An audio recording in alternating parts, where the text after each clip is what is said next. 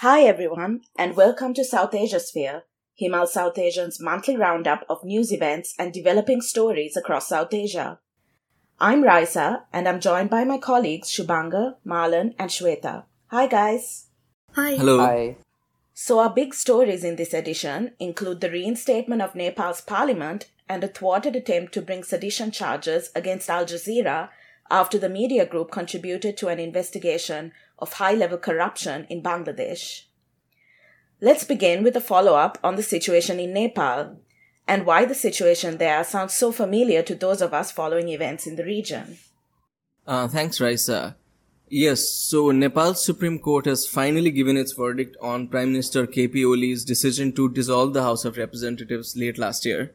Uh, now, if you've been following recent events in Nepal, uh, and also something we covered in our last episode, the constitutional bench of the Supreme Court had been hearing a number of petitions against uh, against the move, and now it has decided against it. So and called it unconstitutional. So in doing so, it's also reinstated the House. This means that there will be no snap elections. Um, and in fact, the court has directed the parliament be resumed within 13 days. So uh, it's actually reconvening on Sunday. That's on March 7th. Um, now, while this gives a much needed resolution to what was, you know, essentially a constitutional limbo in Nepal, it also, you know, basically takes the politics back to the situation it was in um, before the dissolution. So, you know, you have the same kind of balance of power. Um, PM Oli's government is still in a tenuous state, uh, with one half of his party still trying to unseat him. And interestingly, all this has given quite a bit of power to the largest opposition party, which is Nepali Congress, which has um, only about 60 odd seats um, out of 275. So that's less than a fourth, but you know maybe enough to determine whether um, uh, the no confidence motion against the PM will fail or succeed. So in the coming days, we can expect quite a bit of political activity as both halves of the ruling party try to strike, you know, a winning parliamentary balance. And um, interestingly, a no confidence vote um, in Nepal under current constitution requires um, that there should be a name of a prime ministerial candidate, and uh, if the vote fails, uh, another motion may not be brought for a full year. Um, so yeah, interesting developments in Nepal. So, what happens to the decisions made during the crisis now that Nepal's Supreme Court has overturned this dissolution? Well, uh, yeah, the verdict makes it clear that so all decisions made by what was essentially a caretaker government, uh, those will be rendered null and void. Um, it's worth noting that the cabinet made about 30 appointments in some important constitutional and statutory bodies, you know, during this period. Um, but in practical terms, it's not clear if there are any changes uh, uh, in the future. So something to keep an eye on. I mean, uh, I imagine Sri Lanka must have experienced something similar in 2018 um, when the president suspended the parliament, right? Right, exactly. So, Shubhanga, so um, Sri Lanka's constitutional crisis in 2018 was different from Nepal in one way, which is that we, of course, briefly had two prime ministers. Um, you know, when President Sirisena swore in Mahinda Rajapaksa as prime minister. But Sirisena also started the first members of a new cabinet, and that included uh, ministers, state ministers, deputy ministers, and secretaries to the ministries that were appointed, um, you know, after the prime minister, you know, after he attempted to appoint a second prime minister. Um, of course, what happened was that the opposition parties, civil society, and even the elections uh, commission went to court um, could you refresh our memory on what exactly happened? Yeah, so what happened was Wickremesinghe actually retained uh, his prime minister position, and the rogue cabinet, if you like, uh, that is the one appointed by Sirisena, was dismissed. Um, but a lot of the lower level appointments made during that period actually stayed in their seats. Um, so, for example, I know someone who works at the language department who said that she got a new boss during the crisis, and um, after um, you know Prime Minister Wickremesinghe was reinstated, um, that person didn't you know lose their position. So a lot of people actually remained in their seats. uh, which led to this curious situation where some of the political appointees were actually no longer loyal to the sitting government, um, which led to some instability. Yeah, well, I think definitely something to follow up uh, in Nepal, and especially um, because there are also some pending writ petitions against um, some of these appointments. Now, let's move on to our next story on the fallouts of an investigative report in Bangladesh. Marlon, you've been following this story closely? Yeah, Shubhanga. So, um, this all started on the 1st of February when the investigative unit of Al Jazeera they released this documentary called uh, All the Prime Minister's Men. Uh, now, as we speak, it has over 7.8 million views on YouTube, uh, and its trailer on Facebook has uh, garnered about 2.1 million views. And overnight, the hashtag uh, Dhaka Mafia it started trending on Twitter and other social media channels. Sounds like this documentary has made quite a splash. So, what exactly was revealed in this report? Yeah, you're right, Shweta. So, splash in the social media circles and outside of Bangladesh, uh, you know, more like a ripple within Bangladesh and its media, which we will get on to later. So, it's quite a dramatic piece of uh, investigative journalism, uh, mainly about General Aziz Ahmad, uh, who is the army chief, which is the highest uh, ranking officer in the army, and about his brothers, who are part of uh, a criminal gang colluding with the security forces of the country.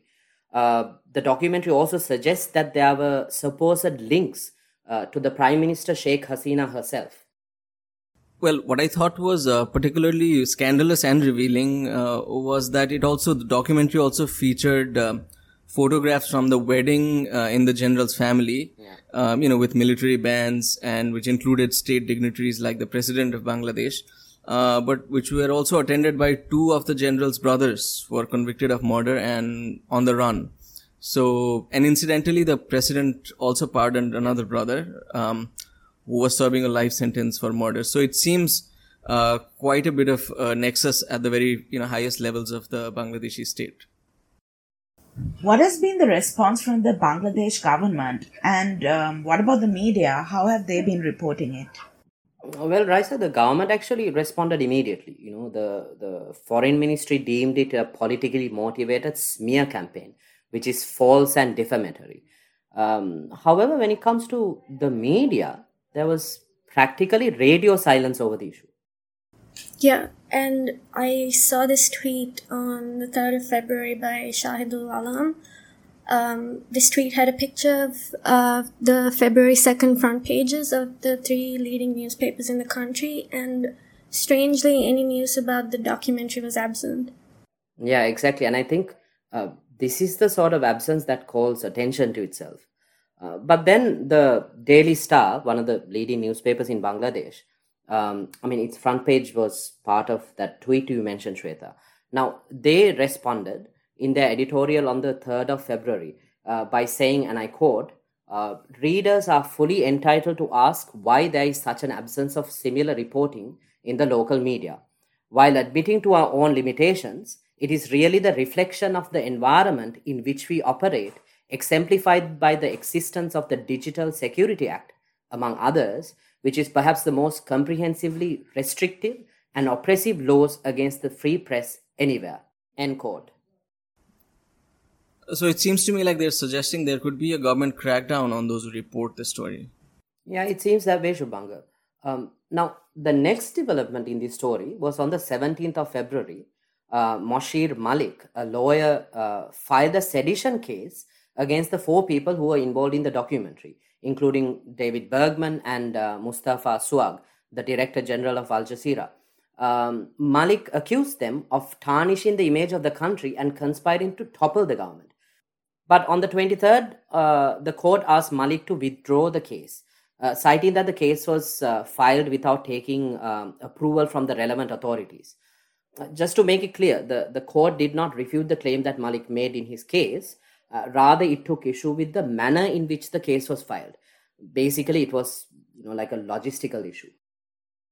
Um, this is actually reminding me of India, where the filing of sedition cases is now being used as a tactic to stifle dissent, yeah. with numerous yeah. instances of cases being filed against journalists and activists in the recent past. as we explored in a media file as well. Um, this situation in Bangladesh seems to have been a similar attempt, which was quashed by the court. Exactly, Raisa. And in India, we're seeing this visible trend where UAPA and sedition are increasingly used to crack down on criticism. For example, the two recent du- judgments that highlight this are the observations made by a Delhi court while granting bail to Disha Ravi, the young climate activist who was arrested on charges of sedition. So the court rejected almost every accusation by the Delhi police, and Judge Dharmendra Rana stated that citizens cannot be put behind bars simply because they disagree with the government. The Bombay High Court also granted conditional bail on medical grounds to the poet activist Varavara Rao. Moving on, we would like to introduce a new section we're calling Around South Asia in 5 Minutes, where we look at interesting news stories from around the region. To start off, Raisa, you've been looking at Tibet. That's right, Shweta. So, this US bipartisan bill, which is aimed at dealing with coerced labor, has made reference to Tibet. The bill is called the Uyghur Forced Labor Prevention Act, and it was passed with an overwhelming majority in September 2020. At first, it focused on the Xinjiang Autonomous Region, suggesting that goods from there cannot enter the US unless it can be proved that they have not been produced as a result of forced labor. The updated bill now refers to Tibet, noting the military style training, ideological education, and vocational training that hundreds of thousands of residents of the Tibet Autonomous Region are made to participate in before being transferred to job postings. It also noted the similarities between the two regions. Myanmar experienced one of the bloodiest days of protests on the 3rd of March. Um, the UN reported that 38 people had been killed by security forces, bringing the tally of those killed since the protest began to more than 50, and over 1,000 government officials, activists, and journalists have been detained since the February 1st coup. Um, there is news of another coup coming from Bhutan, uh, dubbed the most peaceful country in the region by the Global Peace Index. Um, to be fair, it's actually a mini coup attempt. Uh, a top general and two judges were arrested for conspiring to overthrow the country's top military officer and chief justice. And uh, in Sri Lanka, so the month of February saw some tensions in its relations with India uh, after the government pulled out of a deal with India and Japan to jointly develop a terminal uh, at the Colombo port, the East Container Terminal, uh, following protests by port unions against foreign involvement in the port. So, uh, more recently, the cabinet has actually approved another terminal, the West Container Terminal, for development with private companies nominated by India and Japan. And uh, moving on to our final section, um, where we'll be talking about what we've been watching, reading, or listening to. Um, now, we don't have a title for the section yet, so here's a chance to win our right side up map. Send us a suggestion for the section, and the best title will win the map. Um, so, shall we begin? Yeah, so uh, Marlon and I actually watched Zakariya's Halal love story as part of a movie review we were working on. Um, I found it to be quite a light and fun watch. You know, it was quite uh, funny in parts, but the more I worked on the review, the more mixed my feelings were. Uh, Marlon, what did you think of it? Um, yeah, exactly. I think I agree. I, I liked it. I thought it was charming.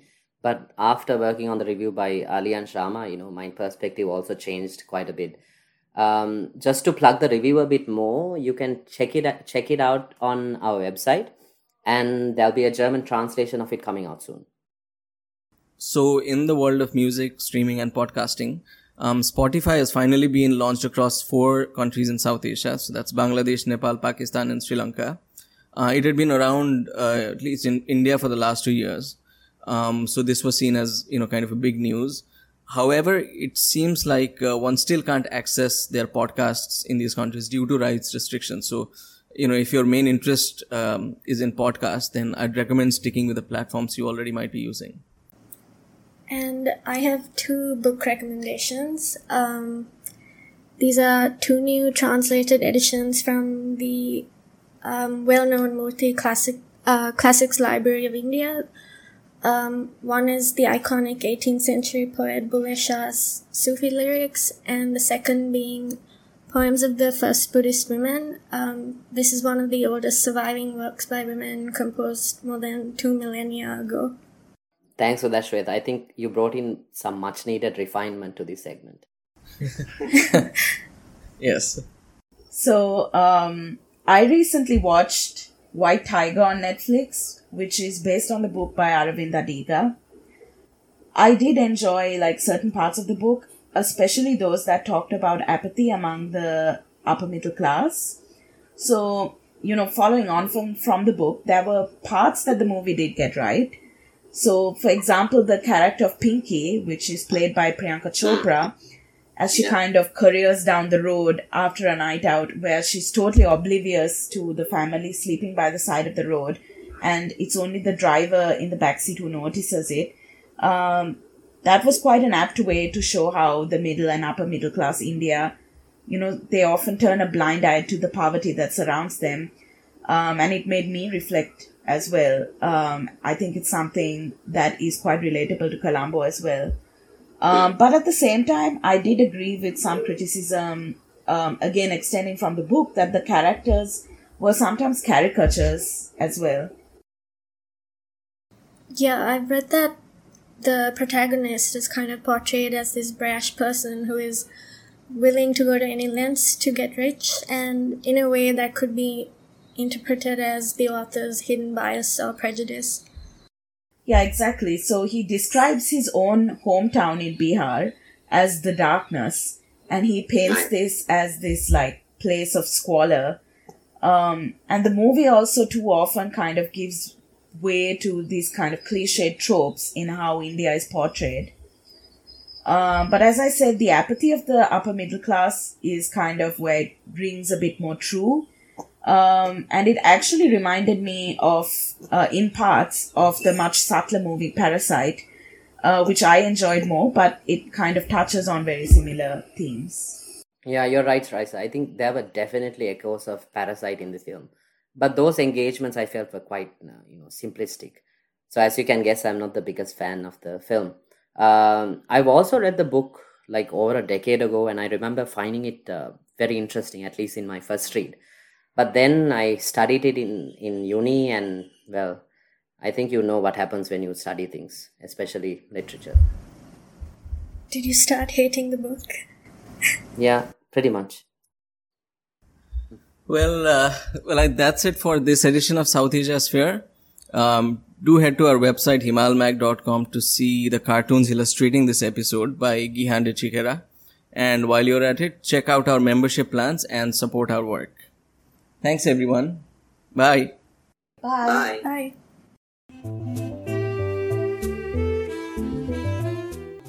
For more Himal podcasts, go to himalmag.com slash podcasts.